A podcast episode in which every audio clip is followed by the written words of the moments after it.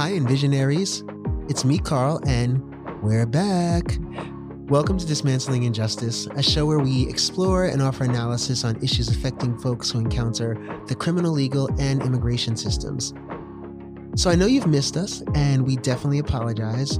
We've been a little busy over the last few months winning campaigns and freeing people, but we're so happy to bring you season two. I'm your host, Carl Hammett Lipscomb, and this month we're doing a deep dive on the issue of surveillance. We'll be exploring the history and current state of surveillance as a tool for criminalization, especially as it impacts immigrants, Black communities, and those who may wish to seek an abortion. Today, we're joined by Albert Fox Cahn, the founder and executive director of STOP, that's the Surveillance Technology Oversight Project, an organization that litigates and advocates for privacy, working to abolish local government systems of mass surveillance. We have a fascinating conversation about the nexus of public health, racial justice, and surveillance, particularly in light of the Supreme Court decision overturning Roe v. Wade. So don't go anywhere. In a few moments, we will be joined by Albert. Dismantling Injustice is brought to you by Envision Freedom Fund. Envision Freedom is a New York based nonprofit organization that works to dismantle the unjust and oppressive immigration and criminal legal systems while meeting the critical and most urgent needs of individuals impacted by these systemic injustices in the present. You can learn more about our work by visiting us online at envisionfreedom.org or by following us on social media. Welcome back to Dismantling Injustice. And we are so excited today to be joined by Albert Fox Cahn, who's the founder and executive director of STOP, which stands for Surveillance Technology Organizing Project. Um, it's an organization that litigates and advocates for privacy, working to abolish local government systems of mass surveillance. Their work in particular highlights the discriminatory impact of surveillance on Muslim Americans, immigrants, the LGBTQ um, community, um, indigenous folks, and communities of color, particularly the unique trauma of anti Black policing. And, um, you know, aside from all of their amazing work, STOP worked with us at Envision Freedom and African Communities Together to pass the Stop, Stop Immigrant Bond Abuse Act. Um, through the New York State Legislature in June, which we've talked a lot about on this podcast. So we're super excited to have Stop as a partner and to welcome Albert. So, uh, welcome. Thank you so much for having me, Carl. No problem. Um, and I'm going to jump right in um, because you all recently released a new report on the intersection of reproductive rights and surveillance. And um, I wanted to ask you you know, there has been a lot of recent speculation about surveillance of pregnant people post Roe, post the Supreme Court's decision back in June. Um, but in STOP's new report um, called Pregnancy Panopticon, um, you all state that this surveillance has been happening. It's been happening for quite a while already. Um, can you just talk to us more about that? Yeah, and we have to recognize that while the repeal of Roe and the federal right to reproductive freedom and abortion access, it's a singular, you know, uh, trauma, a singular loss um, for for millions of Americans even while Roe was the law of the land, we saw abortion criminalized in so many cases, particularly for low income BIPOC uh, individuals.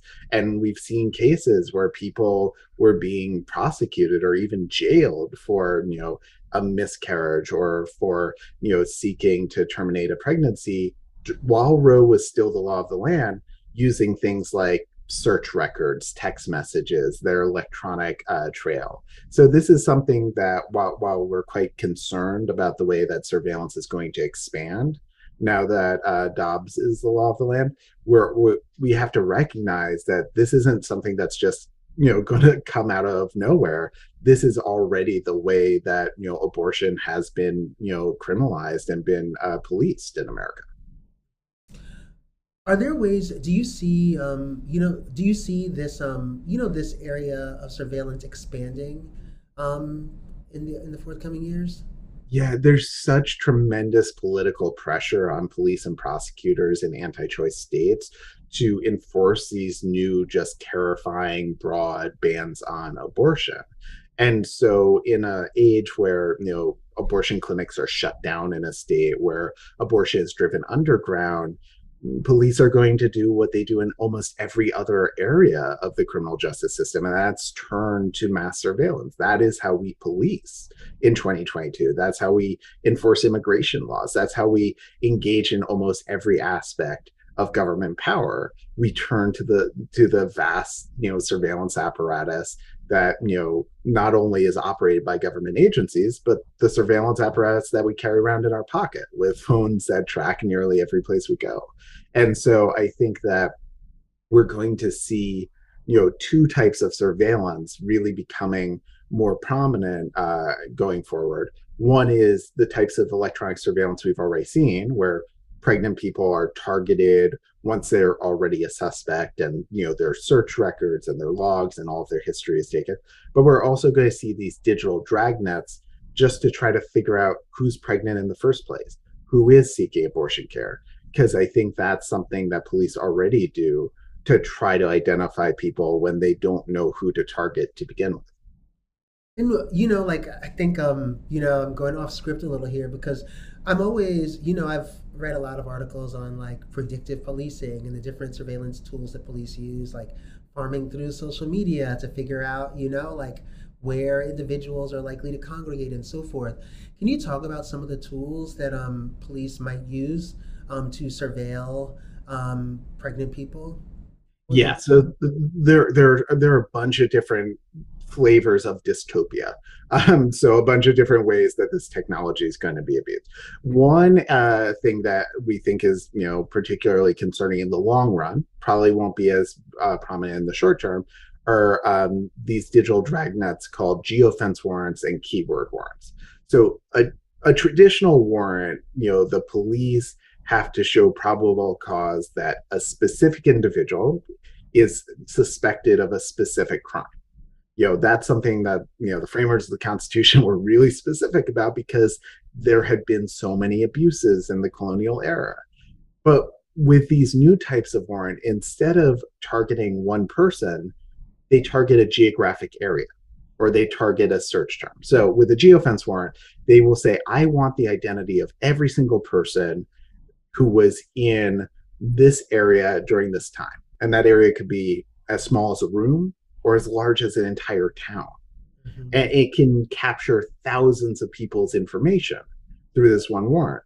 And part of what's so concerning is you could have this sort of warrant used to identify every Google user who is in a Planned Parenthood facility, to identify every single person who went to a specific clinic, and to identify everyone who traveled out of state to get there.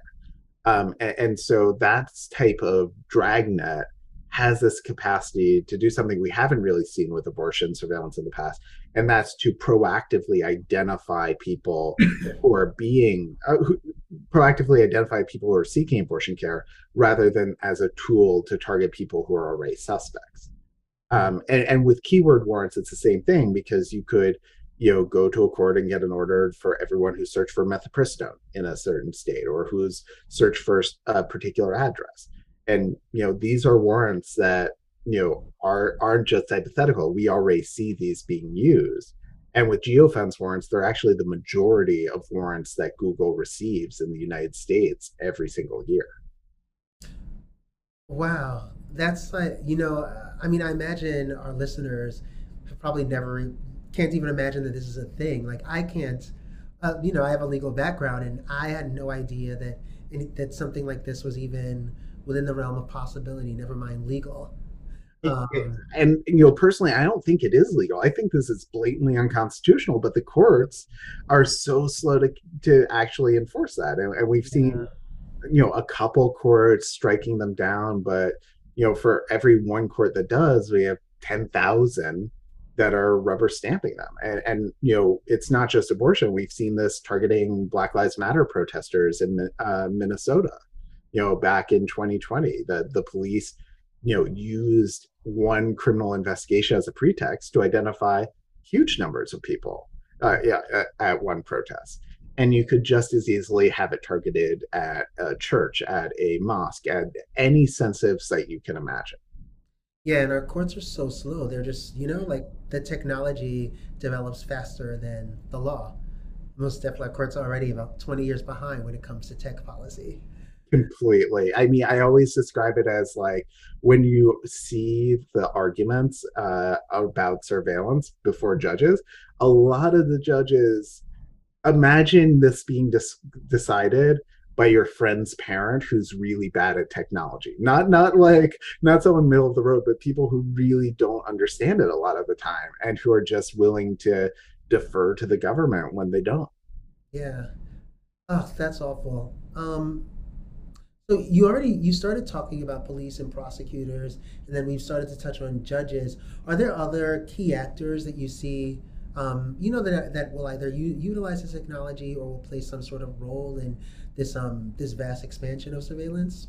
well the companies themselves you know you Mhm. can't get ordered to produce this data unless you have it in the first place and so you know google um, you know we we did a lot of advocacy work at stop with our partners to get google to just disclose the number of geofence warrants they receive and, and because of that we know that it went from there not being any at the start of 2018 to it being more than 10,000 a year by the end of 2020 but you know what we've pointed out to Google when they they they object to these geofence warrants. Sure, we're, we're glad that they're denouncing these warrants, but if they didn't hold our data in this format, they they just wouldn't be able to hand it over, and that's what we see with Apple. So Apple holds a lot of our data in in secure ways. So if, for example, you have data on your iPhone, the police can't access it. Uh, oftentimes, you know, without really intense, you know, uh, you know, brute force tactics to to Yeah. decrypt it. But if it's on your iCloud account as a backup, they can just serve a warrant to Apple and they get uh, a copy of everything on your device. But even Apple doesn't comply with geofence warrants because they have a lot of location data, but they don't have it in a way where they can search across users. And Google could do the exact same thing silo our information, Yeah. make it so that you have that data and it's still available to the users, but it's not uh, being stored in a way where it can be commandeered by anyone with an order. Interesting. Of course, that would like go against their entire model of, you know, of capital. So, That's the thing. It's really cheap to have a press release about how you stand in support of reproductive freedom. It's a lot more costly to give up the data that, you know, fuels your bottom line. yeah. Well, how do you see this? Um, you know, I imagine, as with most of the social injustices that we face in this country, um, this will have, you know, a tremendous impact on Black and Brown communities. Um, you know, how do you expect that Black and Brown communities will be affected um, or targeted under reproductive surveillance? Um, you know, now in this post-Roe era. I mean, racism is the defining feature of American policing. It always has been. And there's no reason to think that anti abortion surveillance will be any different. I mean, we already know that of the cases that have been identified to date, and I, I want to shout out the work of Cynthia Conti Cook at the Ford Foundation, who does amazing research in this space. Um, you know, of the cases identified, it's overwhelmingly Black and Brown uh, pregnant people it's overwhelmingly low income individuals and we see the same skew and and so you know the reality pre-roe was that wealthy white pregnant people were able to access care out of state a lot of the time. They were able to evade those laws. And you know i don't see any reason to believe that won't be true for you know uh, for people who are seeking abortion care going forward because you know with enough money with enough resources there are ways to protect your privacy and to minimize the tracking and to to purchase a bit more protection from this sort of surveillance state and i just worry that when we only focus on the steps that individuals can take to protect themselves we feed into that dynamic and and compound the the you know inequality in who is targeted Yeah. So, what actions, you know, I, you know, like I'm not going to lie, when the Supreme Court decision, well, when we heard rumors that they were going to decide in this direction, and then when the decision ultimately came down, my heart sank because, you know, it was just unclear what we could do to, you know, to slow down this criminalization of reproductive rights. Um, and so I was wondering, especially when it comes to mass surveillance, what actions are available to providers, lawmakers, organizers, the public, um, to stop reproductive surveillance um, and to protect the rights and privacies and privacy of pregnant people.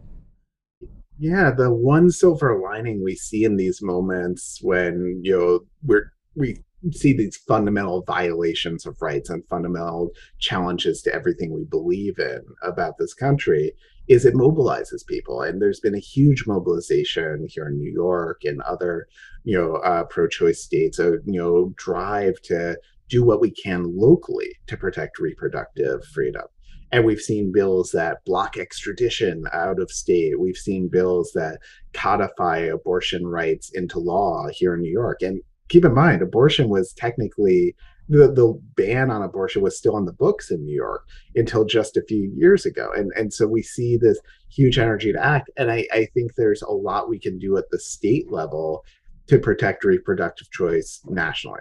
So one uh, issue is, you know, these things like geofence warrants and keyword warrants. Well, we can outlaw them. We can outlaw them in New York State. We have a bill that would do that. Um, that's been uh, pending for a couple years and has been gaining a lot of momentum uh, A84. Um, that's a bill by uh, Dan Quart and Zellnor Myrie and has done, it really was the first bill in the country to put forward this idea of banning geofence warrants and keyword warrants. But we can also go further than that, and we can actually start to say that it's illegal for companies to put our privacy at risk by keeping data in a way where it's vulnerable to a geofence warrant it's a choice for Apple, for Google, for all these other companies, whether they want our data to be searchable through these types of orders.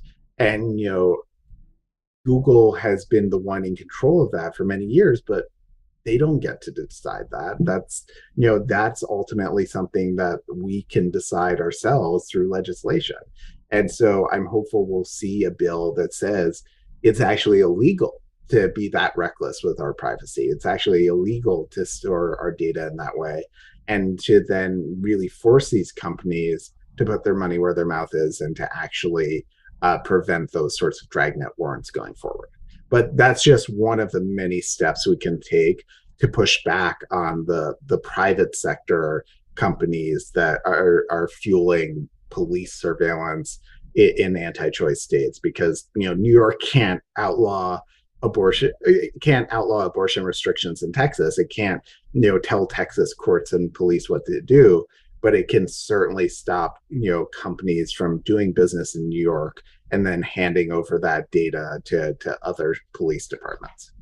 Yeah, and yeah, New York can use its leverage against companies that are, you know, everyone wants to do business in New York and California and these large influential states, and we can use our leverage um, to guide policy elsewhere.